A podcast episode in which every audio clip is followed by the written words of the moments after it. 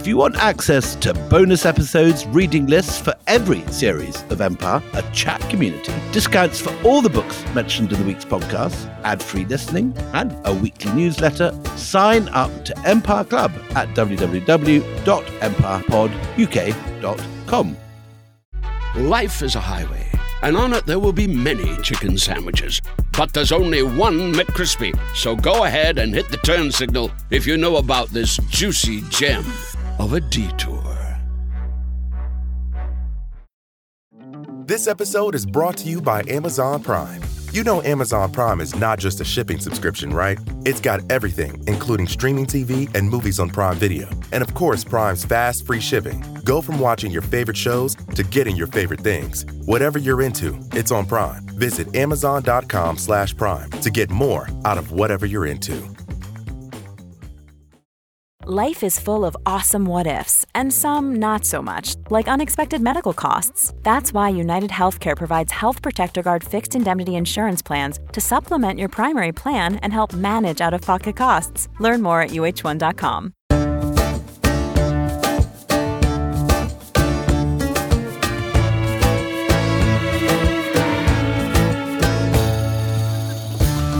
Hello and welcome to Empire with me, Anita Anand. And me, William Dalrymple. Was that the pause creeping back? That was the pause. That was the pause. What? Why? Uh, it just, it, it, it, it just, you know, you need a little bit of a build up to, to begin the show. That's how it works. I can sense sort the, the whiff of naphthalene. You've had it in mothballs and just waiting to produce it when I'm lulled when into a sense when of you weren't expecting it, exactly. Okay, anyway, look, this week we're going to have two episodes and they're going to focus on the city of Smyrna. This is because, in of itself, it's a really important story. It's a story that you almost certainly don't know. But this is also a crossroads in history. It tells the story of the Greek Turkish War, the rise of Ataturk, and it will explain the Turkish Republic that we have today. This story, in a sense, rounds off the story that we've been telling in the whole of this series. We started with the arrival of the Seljuk Turks in Anatolia in the 12th century.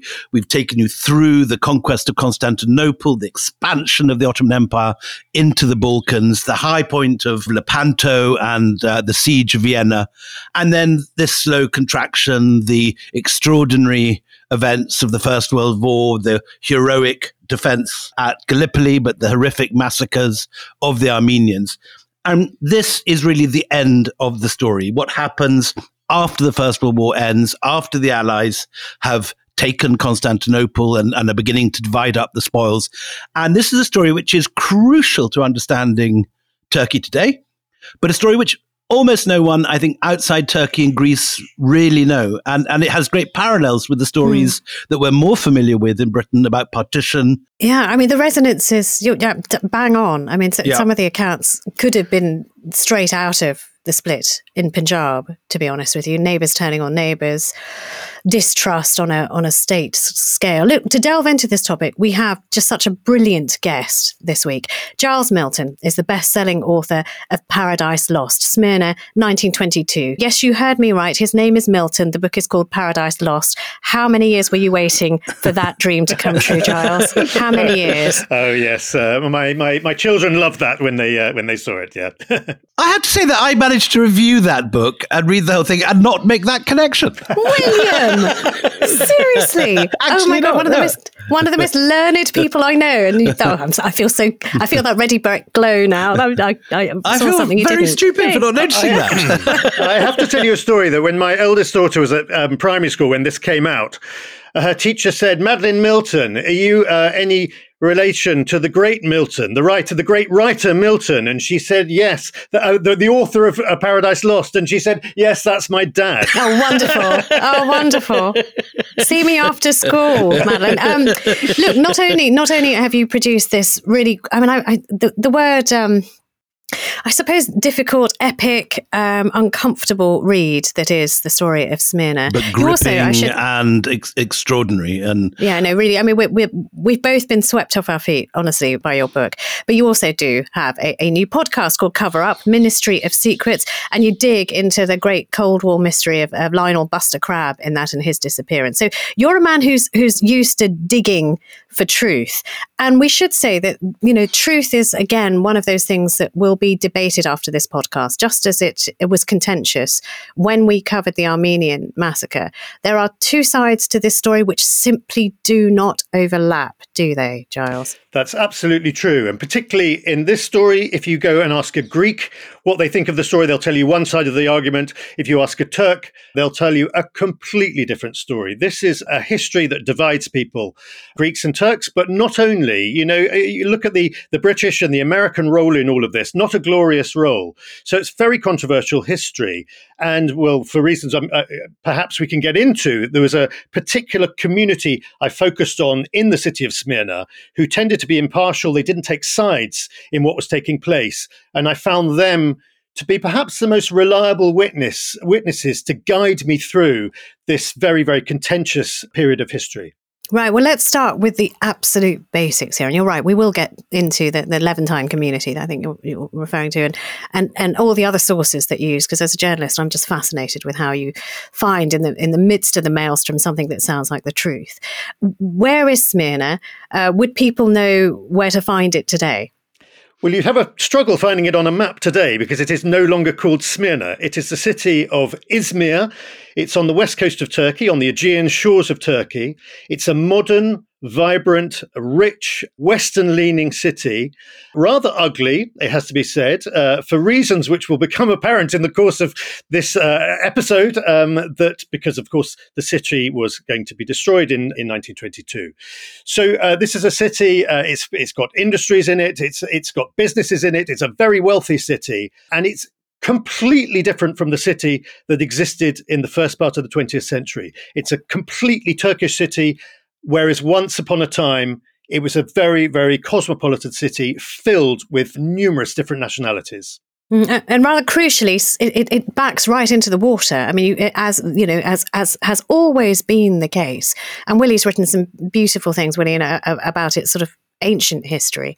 This is a place where humanity pushes right to the edge if you like. There's a quayside. There has always been a quayside, and within that space, you know, uh, uh, the, the, the, where the quay ends, humanity starts. William, you, you know about the, the ancient roots of this place too, don't you? Yes, and in a sense, Smyrna is not unique at all. Smyrna is part of a, a lost Levantine world on the edge of the Ottoman Empire, facing the Mediterranean, looking towards Europe. Often are these series of cities which for centuries were incredibly mixed and incredibly cosmopolitan.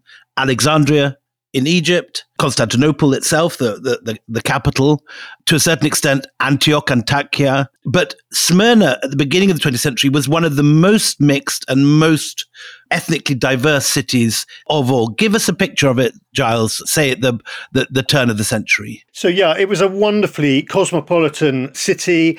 As Anita said, you have this long quayside, this beautiful long sort of two mile quayside. And if you were to walk along there in sort of Edwardian times, you'd see embassies, you'd see grand hotels, European style hotels, you'd see gentlemen's clubs, there's banks, there's insurance companies.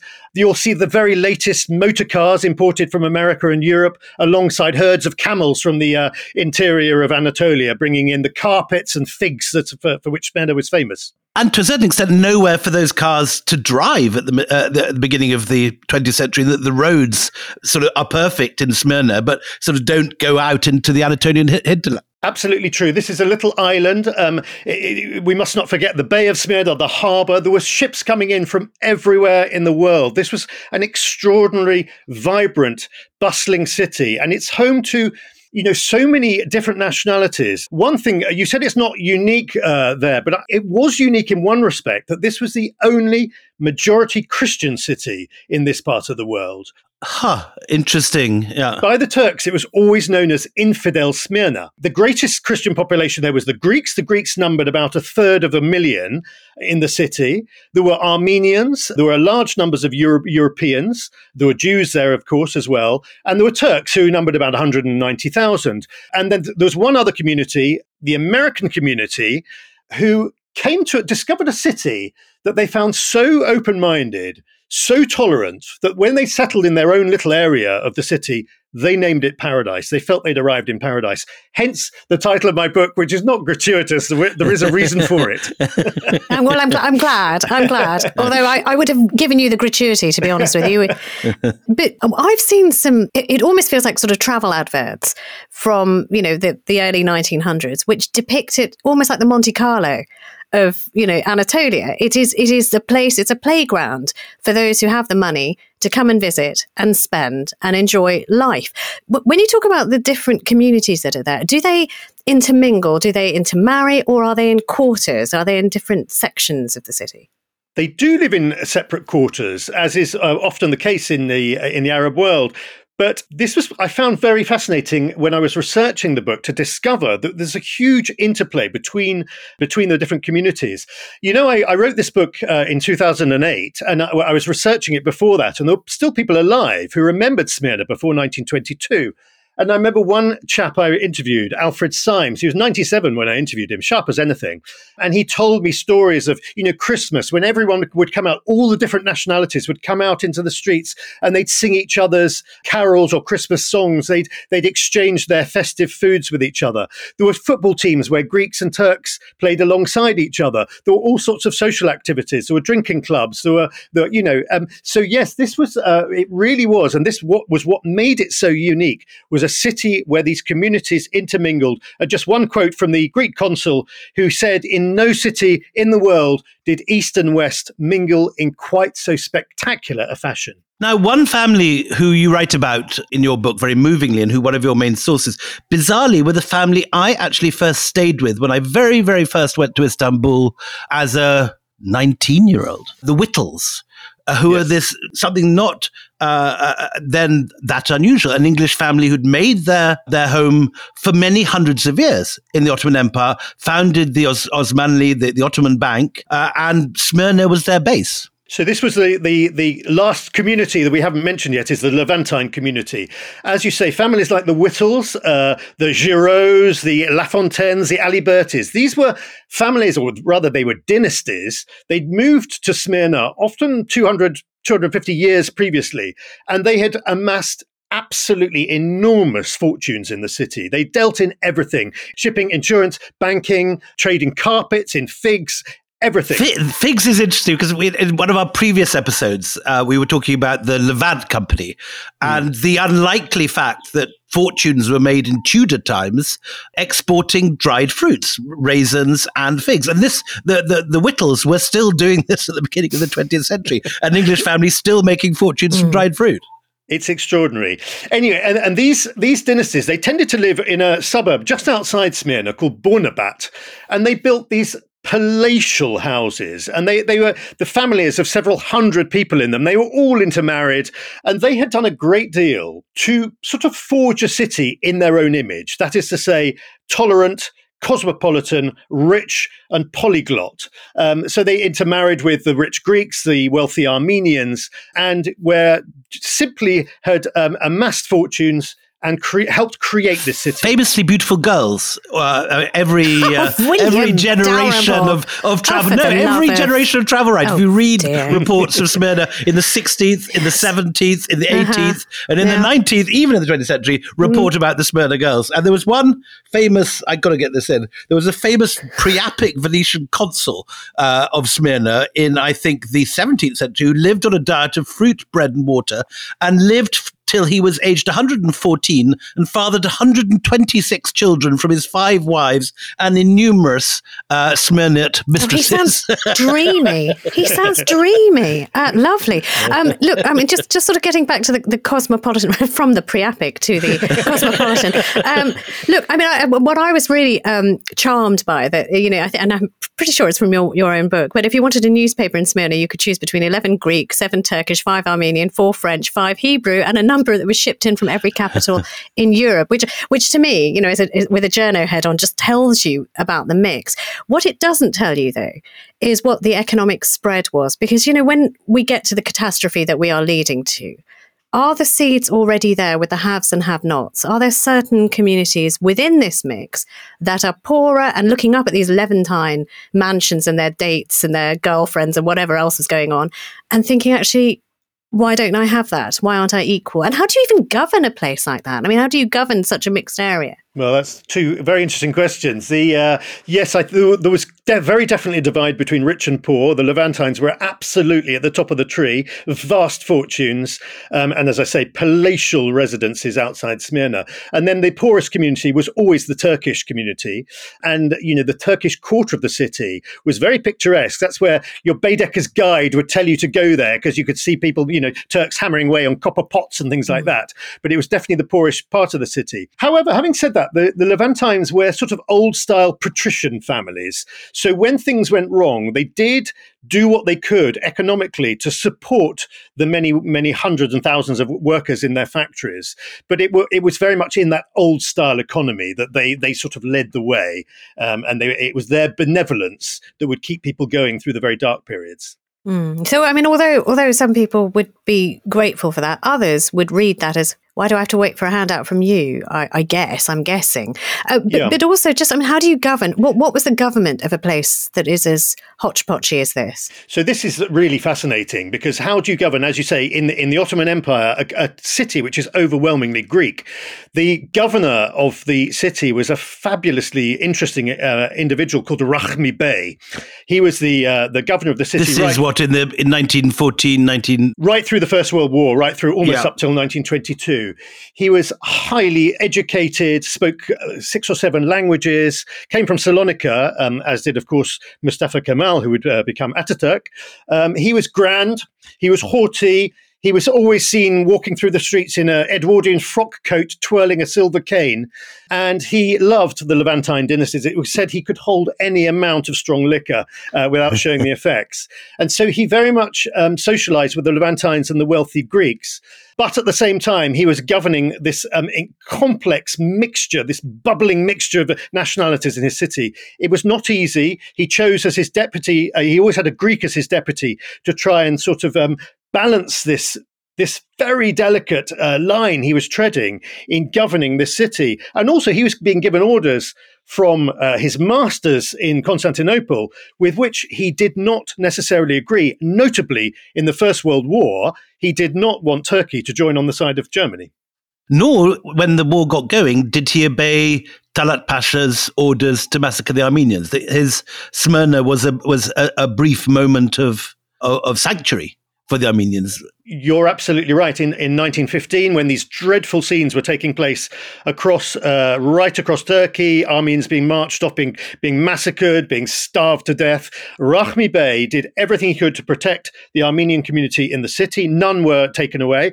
And it has to be said, uh, also, of course, Greeks uh, from up and down the coastline were being deported into the interior at the same time. Rahmi Bey ensured that, again, in, in the city of Smyrna, the Greeks remained unscathed by this. So it was, he was, he was um, someone described him as being sort of a benevolent despot. He ran Smyrna rather like it was his own personal fiefdom, but mm. happily he was a benevolent despot and so protected his communities. I mean, I mean, I, I, I, like the sound of him. I do like the sound of him. I mean, he, but he may have protected the bodies of, of the people within his jurisdiction, but he can't save them during the First World War, can he? I, I suspect from the propaganda that's sweeping around the rest of the Ottoman Empire. And we've talked about this before in the run up to the Armenian uh, genocide. That you know, if you're not Turkish, you're not to be trusted. You know, the Armenians, they are treacherous. The Greeks, they are treacherous.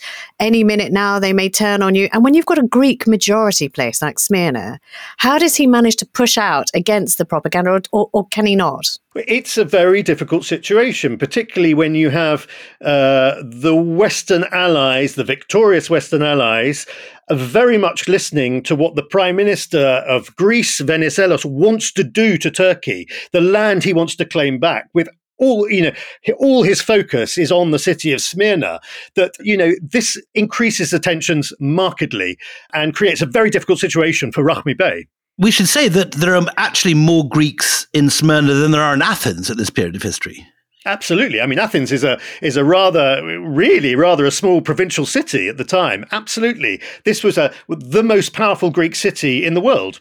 And partly because it's so incredibly successful and so rich, and so much money is being made there, many Greeks leave independent Greece and travel to Smyrna, choosing to live in Ottoman lands, partly just to make, to make money because Smyrna is prosperous and Athens simply isn't. Absolutely, and and they go, they know they're going to be protected by Rahmi Bey. It should be said that while I was researching this book, I found uh, tracked down Rahmi Bey's daughter-in-law, who lived in. It was like stepping back uh, eighty or ninety years in time. She still lived in this crumbling Ottoman mansion where her father-in-law had once lived. It was it, the place was falling to pieces. in Izmir, or? in yeah, in the centre of the city, it was redolent of another era. There were you know great Oriental carpets everywhere. There was a there was an old pistol on the coffee table. Fantastic. And she she smoked uh, cigarettes through an ivory cigarette holder oh, as she told me stories of her father-in-law, uh, speaking in this impeccable yeah. French. Uh, she, a very wonderful character. And and just, I mean, the, the, the kind of price the family paid for his forward thinking, what we would call forward thinking, to try and you know maintain the peace, to push out against the kind of ethnic tensions that were bubbling up everywhere around him he he paid a price. Isn't it true that his son is kidnapped as a result of this? Yeah, I mean, the hinterland around Smyrna was very dangerous. It was full of brigands. Uh, this has been a, a long running problem going on for, for decades and uh, centuries even. Um, when I, again, when I researched the book, I, I met one of the, the only Levantine families still left in the city, and they're still there to this day, the Giraud family, who still live in uh, their palatial uh, residence. And I interviewed the elderly matriarch of the family, who was in her 90s, Gwyneth Giraud, and she remembers her grandmother telling her of brigands coming down from the hills and having running gun battles in their botanical gardens. um, and, and, it was these brigands, you're right, that at one point captured the son of Rahmi Bey and took him hostage and demanded a ransom. So these were dangerous times, yeah. So let's just pause a second. So the, the, First World War comes to a close. The Ottomans are defeated. The Allies land on Constantinople. We're waiting for now for I suppose for the for the Versailles peace conference. What's going on in Smyrna through all this. These these people have somehow survived the First World War, even though Gallipoli is going on just mm. down the road. There are still Rigoletto taking place in the Opera House, and you have a wonderful picture in your book of uh, all these gents in, in black tie watching Rigoletto, even as Gallipoli is going on just you know th- five bays along the Mediterranean it is extraordinary that uh, Rahmi Bey managed to keep this city on the rails throughout the First World War. Smyrna was virtually untouched by everything, the catastrophe that was unfolding all around, all around the city. So quite remarkable. But I wonder if we need to go wind to, uh, wind forwards to the Paris Peace Conference, where Venizelos will really play an absolutely major role. But before we do the role, yeah. tell me about the man. I mean, you did such a beautiful pen portrait of, uh, of, of, uh, of Rahmi Bey. I, I'd like to know what was he all about? What did he look like? What was his manner? Tell me more about him he was a, the star performer at the Paris Peace Conference. He was highly charismatic, engaging. Um, he had great stories from his past. He he'd helped clear the Turks out of out of Crete with uh, with his partisans fighting in the mountains. He would tell stories of having his shotgun lying across his lap and reading the Times. You know, um, great, just cracking stories. Very uh, engaging. Spoke terrible English, but didn't care. He he, he spoke it anyway. You know, uh, uh telling telling these uh, these stories of his life. And so he comes to the Paris Peace Conference on a charm offensive. He is absolutely determined to get what he wants. And what he wants, well, the clue is in his name. Venizelos' first name is Eleftherios, and that means the liberator. Um, he had helped liberate Crete from the Turks. I mean, that's actually his name. That's what he's actually sort of born. He's actually called that, exactly. and now he's looking he's looking at a far greater prize he wants to liberate the huge numbers of Greeks who have lived for centuries in, in what is now Turkey, uh, in Asia Minor. These, of course, are the, remnants uh, communities of the old Byzantine Empire. They've been there for centuries. Many of them have lost touch with their Greek roots, but they are ethnically Greek. And uh, Venizelos has this idea of creating a greater Greece. His megali idea, his big idea, is to try and reunite all these disparate Greek communities in Asia Minor into a greater Greece. And this is the idea not only does he bring this to the Paris Peace Conference, but he's brought Greece into the First World War on the side of the Western Allies precisely because he thinks when we win the war and when peace comes, this is going to be my reward. And so this is what he brings to Paris. And, and you know what I'm learning through doing Empire is that so much of the cataclysmic parts of history happen in the parlors of men who get on with each other. And one thing that's very important here, as you say, you know, Venizelos is this huge physically and personality wise creature. And he charms Lloyd George, who is the British Prime Minister. He likes him. And therefore, perhaps, does that give Venizelos sort of carte blanche to do more than he would with another prime minister. And as we discovered in our episode on the Balfour Declaration, Lloyd George doesn't like Muslims. So he's already predisposed very heavily to give Venizelos what he wants. I mean, it's really interesting when you see who is there. The, the key players, you know, you've got you've got Lloyd George, you've got Clemenceau, you've got Wilson. Now, American President uh, Woodrow Wilson. Now, these men have been brought up on classical literature, the classics. They're steeped in the classics. And Venizelos does a very clever thing. Instead of talking about the, the great Byzantine heritage of Asia Minor, this is the ho- this is where the, the great patristic fathers of the Byzantine Church came from. This place, Saint Polycarp came from Smyrna. Saint Polycarp, he is the the, the saint exactly. of Smyrna. Yes. Exactly. Why are you getting so excited about Polycarp? I don't know about Polycarp. Tell me uh, about Polycarp. You don't know about Saint Polycarp? no, I don't. I mean, he sounds like a fish meets a filler. What what is Polycarp? He's an early Christian. He's an early Christian martyr who is the great, uh, great sage right. whose, whose church is still there to this day. You can go. Indeed, and, and in fact, um, when I, when I mentioned the cultural interchange between all these people in Smyrna, it's fascinating to find the Whittle family calling their sons Polycarp Whittle. You know, uh, which is quite extraordinary. But anyway, to go back to Venizelos, he comes to the uh, Paris Peace Conference. So instead of mentioning people like St. Polycarp and his the great Byzantine fathers, fathers of the church, he knows this will have zero interest for Lloyd George and George Clemenceau uh, and other leaders. He goes on about this is the the center of classical Greece. This is where classical Greece was born. This is where Homer was brought up, isn't it? Homer comes from Smyrna. Exactly. So he he he he does this, uh, makes this sort of great appeal, and it has to be said the Italians get rather annoyed at this, and they think, hold on a minute, we want a slice of Turkey as well, and they start saying this was the home of the Roman Empire, you know, as justification for having a slice of Turkey. Um, but Venizelos also he brings along postcards of Greece and starts handing them out to people. He's he's just such a fantastic raconteur. He plays the game. Uh, he plays a masterful game, and he really woos the important figures at the conference. You always wonder how these conferences really work. When these great men, because they were always men at the time, got together, how did they actually divide up the spoils? How does it all work? Mm. And there's this wonderful account where Venizelos pulls out a map of Asia Minor and jo- Lloyd George looks at it and he says, well, he thinks it's a demographic map and he thinks all the green areas are Greek. So he says, well, you can have that bit, that bit, that bit, and that bit until someone points out to Lloyd George, actually, it's a topographical map and those are actually forests. I mean, honestly, the, the, lack of map knowledge again throws me back to the stuff that we did on partition, where people who just don't understand what they're looking at are, are drawing lines on things they don't understand. But also, like our, our, our episode on the Balfour Declaration, this is also a bunch of people who have no particular fondness for the actual kind of basic indigenous inhabitants. Yeah. Have in many cases haven't even visited the area and are busy parceling it out. And and today, of course, we assume that this is Turkey because we see it on the map. We're grown up with the with, with the idea of Turkey being there in Anatolia. But in the 1920s, these great men, as you call them, are, are actively dividing up Anatolia often with no view to uh, giving any space to the Turks, just like the Kurds got left out. There's every reason to think that the, the Turks. Well, what do they be... assume would happen to the Turks, or would just nobody care? I mean, if they're going to parcel up and give away all the land, what do they? Is there any thought given to what the Turks will do? No, I think I think genuinely they don't really care. They want to. Right. Venizelos is their star turn, and they want they're going to give him what he wants. And this is very important because although, as I said earlier, uh, Smyrna has a majority Greek population up and down the coastline. Yes, there were scattered communities of Greeks, sometimes quite large communities, but they were not in the majority.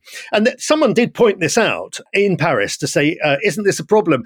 And Venizelos, you know, he was so clever at, at, at manipulating things. He said, "Well, hold on a minute."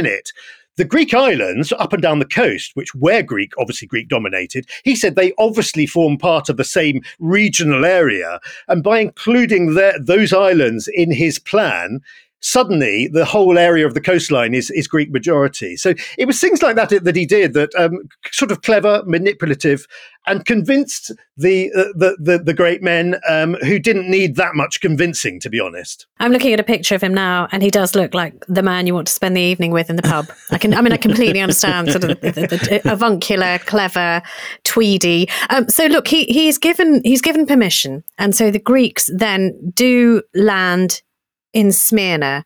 And that is almost, it's almost as soon as they land, things start going Yes, somewhat what to is the scale of the landings and what date are we talking? So this is in, in the spring of 1919. Finally, the peacemakers in Paris say, give the go ahead, the green light to Venizelos. You can go and take uh, occupy Smyrna, take control of Smyrna. So he sends in a fleet of ships. As about 20,000 Greek troops are going to land in the city. Now, word of this gets out in Smyrna beforehand, and of course, amongst the Greek community that this is the moment they've been waiting for all their lives. They pour out into the streets, they pour out onto the quayside. There are Greek flags flying from every building. They're folk dancing, they're singing. They're, they- it's just it's just the most incredible moment. Conversely, in the Turkish side of the city, this is the worst possible thing that could happen to them. This is this is awful. This is worse than you know the Western allies, the Brits, the Americans, the Italians coming into the city. This is the Greeks, and mm-hmm. so there are massive tensions on the day that they arrive. Now, the Greek troops are under the strictest possible orders to behave with discipline, to, to behave with tact. And they land in an orderly fashion. They've been told they're going to seal off districts of the city to pr- make sure there's no violence whatsoever. Unfortunately, things go wrong as inevitably they were probably going to from the from the minute they land there's jubilation the troops start dancing there's music playing and the worst thing of all that happens is the great hierarch of the orthodox church in smyrna Metropolitan Chrysostomum. Chris- exactly, who is a fiery Greek patriot and nationalist. He comes down and blesses the troops in this sort of extravagant uh, gesture and then encourages them to go off marching down the quayside. And this is where it's going to end in disaster. Well, because of course, everything that the Ottomans have been saying, you know, that the Greeks are the enemy within, they're just waiting, you know, they're, they're watching it being played out with music. It's almost like a mummer's play, you know, they're, they're, they're, they are reenacting all the very worst propaganda. So what happens next? What happens after A shot this? is fired. Oh, well done. That's exactly what I was going to say. A shot is fired. I have read your And- book, Giles Milton. and to this day, no one knows who fired that crucial shot. Was it a Turk? Was it an Italian who were also very unhappy about the Greeks landing in Smyrna? We just don't know, but it was the signal for an, an almighty gun battle to break out, largely between the Greeks on the quayside and the Turks um, scattered around in various buildings uh, on the seafront. And uh, this was a disaster. It was absolute disaster. Um, numerous people were killed. There was all sorts of violence. There were uh, revenge attacks. And specifically, the, the, the Turks are at the receiving end because we're going to hear in the course of this episode a great deal of violence against the Greeks. But at this point, the boot is on the Greek foot. Uh, and it's the Turks who are being dragged along the streets and uh, Absolutely. and, And- lynched. Yeah. Yes, and, and there are public lynchings taking place, horrific violence. Uh, Turks are being wealthy Turks are being hunted down as well, tracked down by by people to try to you know get revenge attacks on them. Just a day of absolute bloodshed. The landings could not have gone worse from Venizelos' point of view. And there's only one thing that stops it, and that is there's an almighty thunderstorm which actually brings it to an end. Divine intervention. Do we have any idea of how many people and, and who they were were killed that day? It's very difficult to get any reliable figures. Um, in fact, one of the consuls went round the morgues trying to count up uh, bodies, but he said there were so many bits of bodies, it was very difficult to know how many. But it was probably certainly scores, probably hundreds, and mm. as as William says, overwhelmingly Turks who are at the receiving end of this violence. So we don't know about the numbers, but we certainly do know what happens next. Join us after the break. Spring is a time of renewal, so why not refresh your home with a little help from Blinds.com? Blinds.com invented a better way to shop for custom window treatments. There's no pushy salespeople in your home or inflated showroom prices. Free samples, free shipping, and our 100% satisfaction guarantee can put the spring back into your step and into your home too. Shop Blinds.com now and save up to 45%. Up to 45% off at Blinds.com. Rules and restrictions may apply. Life is a highway, and on it there will be many chicken sandwiches. But there's only one McCrispy. So go ahead and hit the turn signal if you know about this juicy gem of a detour. This episode is brought to you by Amazon Prime. You know Amazon Prime is not just a shipping subscription, right? It's got everything, including streaming TV and movies on Prime Video. And of course, Prime's fast, free shipping. Go from watching your favorite shows to getting your favorite things. Whatever you're into, it's on Prime. Visit Amazon.com slash Prime to get more out of whatever you're into.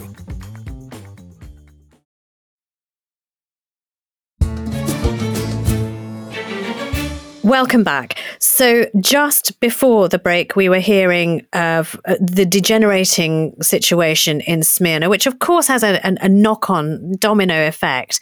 And before, you know, any time has passed at all, Anatolia feels like it's on the brink of exploding as a whole. And Turks are now looking to arm themselves, to protect themselves because they're expecting this all-out conflict that the propaganda all throughout World War One has been telling them. It is here. The Greeks are going to get you. They are now going to drag you out of their beds. And there are reports coming from Smyrna, which are spreading around, which confirm everybody's bias. Armed and frightened people. They even have the Greek king turn up in 1920. King Constantine turns up in Smyrna, sort of representing the Greek state. You've touched on a very, very important point here because we have to remember that Venizelos, to his shock and to many people's shock, lost the election. And in losing it, brings the opposition bring back King Constantine to power. This is potentially an absolute disaster for the Greeks. King Constantine is a loathed figure in in the Western democracies. He's wanted to he's wanted to side with Greece to side with Germany in the First World War, and all throughout the landings of the Greeks and, and the, the war that is to come, the Western allies, the Brits, notably and the French, have been arming the Greek army, but giving them the latest weapons that are enabling them to uh, conduct this war in Asia Minor. But as soon as uh, Venizelos loses the election and King Constantine comes back to power, there's no one in the West that wants to carry on arming the Greek army if it's under the hated King Constantine. Mm. So hmm. this is a, a, big moment. And indeed, the French immediately swap, I think, and start arming the Turks at this point. Exactly. And the Turks actually begin to get weapons, not just from the French, but from all over the place, notably the Bolsheviks in Soviet Russia, of course. Well, let, let, let's go back to sort of that, that moment when, when Anatolia looks as though it's about to, to erupt. And you've got, as I said, you know, frightened people, scared people, arming themselves. This is at this point that Ataturk appears on a dais. Tell us, first of all, more about Ataturk, because we've t- discussed him and, and what he does before in different podcasts, but I really still don't have a sense of the man, what he was like, what he looked like. Yeah, we last saw him as the hero of Gallipoli, sitting on the heights, watching the the Allied ships chug away in defeat. What what's happened since then? Yeah, so uh, Mustafa Kemal, as he was then, he would later become Ataturk, was one of the most successful of the Ottoman generals in the First World War. As you say, Gallipoli, great success for him personally there, but also he'd, um, he'd, he'd had a very good war. And so the war comes to the end, and the question is, what is he going to do? Um, he actually offers his services to the British at one point, you know, and uh, the British uh, dismiss him. They say, there's going to be loads of these uh, old Ottoman generals coming our way, you know, uh, we, we've got no, no time for them. Um, he eventually comes under the services of the Sultan in Constantinople, who sends him off to the east, to Anatolia, to try and quell the extraordinary unrest that is taking place in the whole of eastern Anatolia, um, he sends uh, Ataturk to go off there and to try and bring it under control. This coincides with the Greek landing in Smyrna. Ataturk does not do what uh, he promised to do with the, to the Sultan. He goes out there and decides to bring together his own band, his own pr- sort of private army, if you like, to do battle with the Greeks. He has been galvanized by the Greek landings in Smyrna. Just before we get into the doings, though, I, I mean, I still, you know, again, we're talking about what he did. I don't know. Was he fun? Was he quiet? Was he studious? Was he an ardent nationalist? Uh, you know, what, what makes Ataturk Ataturk? He was, I think one could say he was a people person. Uh, there were uh, one of his close associates said there were plenty more brilliant than him, there were plenty more intellectual than him, but he had a thing with people. He could galvanize people, he could get people to do things. He inspired confidence, and it really, it seems there were there were a number of nationalists knocking around who could have been leaders of this movement. But w- whatever I've read, all of them look to him as the natural leader of this band. Um, he he he just inspired the confidence that they needed in a very desperate situation. Look, they, they looked like they were absolutely on the losing side. This mm. Greek army was steamrolling its way out of Smyrna into the hinterland and, and, and pushing out and out and out. And so um, it needed someone extraordinarily charismatic and optimistic to lead this band. And Ataturk is is fantastically good looking. He's a ladies' man. He's a victorious general, and he leaves Constantinople. And this is the crucial moment that he flees to Ankara, which up to this point is nowhere. It's a, it's a small town in the back end of Anatolia. But this crucial moment is, in a sense, the uh, Turks to this day look at to this as the birth of the of the republic and, and the beginnings of Ankara as a as a center of government. You're absolutely right. I mean, this was a this was like a small provincial market town at the time, but it had one great advantage, which was it was a long way from the Greek army in Smyrna, uh, and so this was a place where Ataturk felt safe. This was a place where he could start to set up a political establishment to rival the Sultan's uh, setup in Constantinople. The Sultan was furious at what uh, Kemal had done, had the uh, lead Muslim authorities issue a fatwa against uh, Kemal Ataturk. Kemal Ataturk then gets uh, a leading Muslim hierarch to do exactly the same, uh, to issue a fatwa against the Sultan. So you have two rival centers of power. You have the Sultan and his cronies supported by the Western allies. In Constantinople. In Constantinople. Mm. And you have Ataturk in this provincial market town miles from anywhere uh, with his band of, growing band of nationalists seeking, not seeking two goals. One, expel the Greeks. Two, expel the Western allies and get rid of the Sultan. So it's like a, a, sort of future leader of Britain going to sort of Bakewell in Derbyshire or something and setting up a provincial government there, or I think yeah. Bakewell is slightly less dusty than Ankara. I'm, I'm, I, I, mean, I want to know really how the rest of the world, particularly Britain, is is reacting to this this rise of Ataturk because they they are watching everything, they are seeing everything. They've got reports coming back about this man who is managing to mobilize in a way that that Constantinople can't. Just a quick aside, though, just before that, I, I'm always struck by. Do you remember when General Musharraf took power in Pakistan? He was. I remember covering the story, and he's. Yeah doing a press conference and he's got these two Pekingese he's dogs. He's at the airport, isn't he? He's, he, he uh, I can't remember where he was, but I remember very distinctly he's got this Pekingese and he's sort of stroking it. And he says very clearly, I want to be Ataturk for Pakistan. That's who I want to be. Because the image, I mean, as you're saying, is, you know, one of a military man who can be for the people not just for the army and that's that's in effect what you're saying somebody whose whose inspiration goes beyond the rank and file to the people who are living in the villages around the Turkish equivalent of Bakewell. What happens when the Brits see this happening?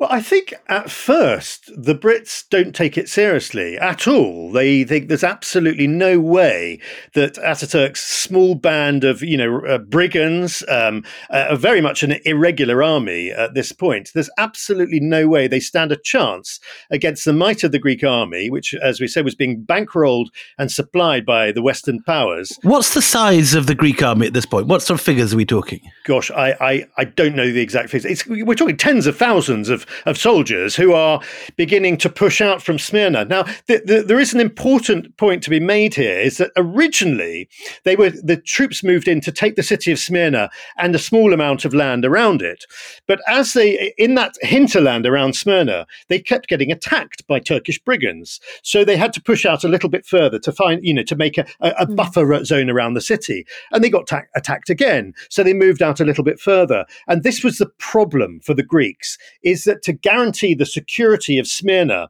and the villages around it, they kept having to push out further and further and further. And every time they pushed out further, they got attacked by Turkish forces. And and, and this posed a question: What are you? Where, where's the frontier going to be? What mm. is actually the goal? Where are you going to stop? And actually, no one knew the answer to that question. And the British are sitting in Constantinople and really doing nothing to help at all. That's absolutely true. Yeah, the the at this point, the fighting that's taking place is is really between Greeks and Turks, and it's going to become increasingly dramatic over the months months to come. I mean, as they're as they're pushing out and having to push out and and pushing actually uh, remarkably into the interior, I was really shocked at how far they did go into the interior. Their supply lines are thinner they are more vulnerable. They've got, uh, you know, com- flanks which are completely exposed and more and more of them. Who is taking the decisions here that this is a good idea? Because it just seems like, you know, stupid 101. Yeah, and I think King Constantine has a, a lot to blame for this. Um, he sees himself almost as a, a sort of divine, uh, divine leader. Uh, you know, uh, Constantinople was founded by a Constantine, and it will be reconquered by a Constantine. So he has this grand vision, and he seems entirely unaware that when you're marching hundreds of miles across parched landscape where there are no wells, there's no supplies, no food, nothing, and no friends, no, and no friends, friends and yeah. no friends, this is mm. probably quite a bad idea. Mm. And of course, um, what Ataturk does very brilliantly, as as one should always do, I think, with a with an army that is much smaller than your opponent. He attacks the supply lines. He goes for the soft targets. He blows up bridges in their way. He blows up fuel dumps. He takes out their food supplies. And so, as the Greek army is going further and further east into increasingly hostile terrain, not just militarily, but hostile from a sort of ge- geological point of view, geographical point of view, you know, the, the Greek army finds itself in extreme difficulties. This is in Turkish history a bit like what sort of the, the winter is to Russian history, just like uh, Napoleon is done in by the cold of the Russian winter, and then centuries later, uh, Hitler is. In the same way, you have this history of invasions of Anatolia, notably the Crusaders in the in, in the 11th century, who just like this find themselves caught in the heat and the desert in the middle of, uh, of Anatolia, and the Turks on horseback, mounted, cut off their supply lines. And this happens in, in the time of the First Crusade, but it also happens with this Greek advance. Ataturk has got his cavalry, irregular cavalry, they're sweeping in, blowing things up, doing ambushes, yeah. uh, cutting off supply lines, and then disappearing into the night. So I mean, all and all of this, all of this to protect Smyrna, and we've taken our eye off Smyrna. Let's let's gaze back to Smyrna because there is a new governor in town. There is now a Greek governor. Rahim Bey is gone. Who is running Smyrna, and what is it like there for the people? The multicultural, multi-ethnic mix that they've got in that city still. Yeah, so Venizelos, Venizelos realizes immediately that the violence on day one of the landings is an absolute disaster, and something has to be done to rectify this. And he brings up, brings in this uh, governor, new governor called uh, Stergiadis, he's called, and he's a rather boring lawyer, balding, boring lawyer figure who's totally impartial. He absolutely is going to uh, run the city on equal terms for all the different nationalities. One of the first things he does, to the great uh, distaste of the Greek population, is he tries and arrests and puts on trial any Greek he can find who's committed atrocities against the Turk. Um, other notable things he does, at one point, he's in the great cathedral where Metropolitan Chrysostom is giving one of his fiery, nationalistic, pro Greek sermons. And Stergiadis stands up in the cathedral and shouts at the Metropolitan, tells him to stop. He said, I'm not having any of this in this city. It's really very brave. It's very brave to do that, isn't it? Very brave, very interesting character. And what's extraordinary is to this day, Stergiadis in mainland Greece remains by and large a reviled figure. He's seen as being having been pro-Turkish, Right. which was not the case at all. He was simply trying to govern in an impossible situation, bring law and order to a city where all law and order had broken down. Yeah, and in the meantime, so the Brits are sort of s- sitting in Constantinople. They've taken control of Constantinople, and they have hoovered up people like Rahim Bey, who actually, you know, did a did a great job of keeping people safe from whatever background. I know it's extraordinary when you look at the the English drinking their pink gins in the Pera Palace Hotel, you know, and and as you say, uh, having the the gall to arrest Rahmi Bey, who is on their side, you know, in a country which was against Britain, he was there in the city of Smyrna, um, you know, offering to side with the British, and yet they they arrest him and lock him up. And actually, it took a great effort on the part of the Levantine community, his old friends, to actually get him released eventually. So the Greeks pass on, the armies march into the heart of Anatolia, they capture Eskişehir, a major railhead, and then they head towards Ankara. And this is the point that Ataturk entrenches and decides he's not going to retreat any further. Yeah, the problem for the Greeks is really the question is what are we doing? Are we trying to establish a frontier which we can then defend and keep all the land to the west of it? Or are we actually trying to wipe out this annoying uh, Turkish nationalist Ataturk and destroy him forever? They take the decision, which is a bad one, which is to try and wipe out Ataturk and his nationalists. And as you say, they push eastwards, crossing this uh, immense desert like territory any chance of arriving with surprise is a bit blown apart. When you're crossing a desert with tens of thousands of troops, you raise an awful lot of dust. So the Turks, of course, know they're coming and they sit in wait. Having said that, and credit to the Greek army, they fight with extraordinary bravado and they uh, win a number of battles against the Turks uh, at this time. But time is against them. Remember, the Western allies have pulled the plug on military supplies. King Constantine is hated. He's not going to get anything more from the West. And so they're facing diminishing supplies in a, an unhealthy climate, in a terrible uh, topography. And Ataturk, he's almost sitting back and waiting, knowing that they're going to run out of food, of water, choosing his moment with great care when he can pounce and deliver the final blow. So Ataturk is entrenched, waiting for the Greeks to come, and they do come. They move forward, but their supply lines are cut, and they have, and there's this moment of sort of, in a sense, everything is in the balance, and then the Greeks are defeated. Ataturk chooses his moment with care.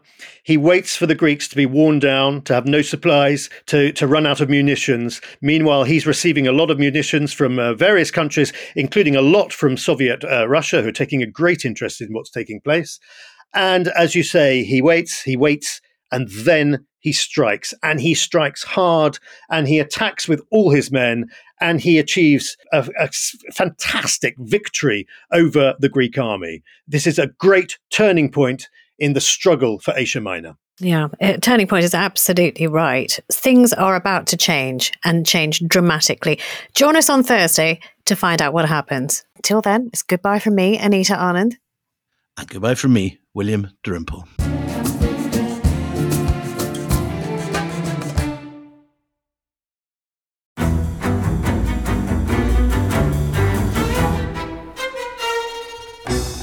I'm Anthony Scaramucci, former White House Director of Communications and Wall Street financier. And I'm Katty Kay, US Special Correspondent for BBC Studios. I've been covering American politics for almost three decades. Welcome to The Rest is Politics US, brought to you by Goalhanger.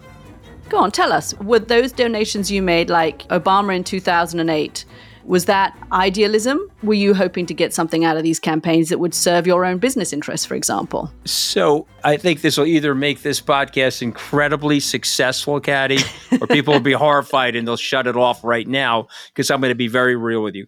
The Obama donation, I had gone to law school with President Obama. We were not classmates. I was a few years ahead of him. It was 2007. He was then Senator Obama. I had a check in my breast pocket. I went over to the senator. I said, Senator, I said, you and I didn't really know each other in law school, but I'm about to hand you a big check. Can I lie to my friends and tell them that you and I knew each other in law school?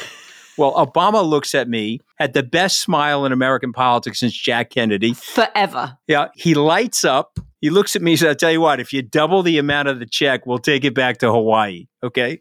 And I looked at him. I said, You're done. I had another check in my pocket. I ripped it up. I doubled the amount of the check. And I'm going to tell you right now, I've been to more White House Christmas parties during the Obama administration than the Trump administration. In this pivotal year for the United States, democracy, and world affairs, Britain's biggest podcast, The Rest is Politics, is launching stateside. Uncovering secrets from inside the Biden and Trump inner circles and how they shape the world's most important economy, but also the global economy too. New episodes are released every Friday morning. Just search The Rest is Politics US wherever you get your podcasts.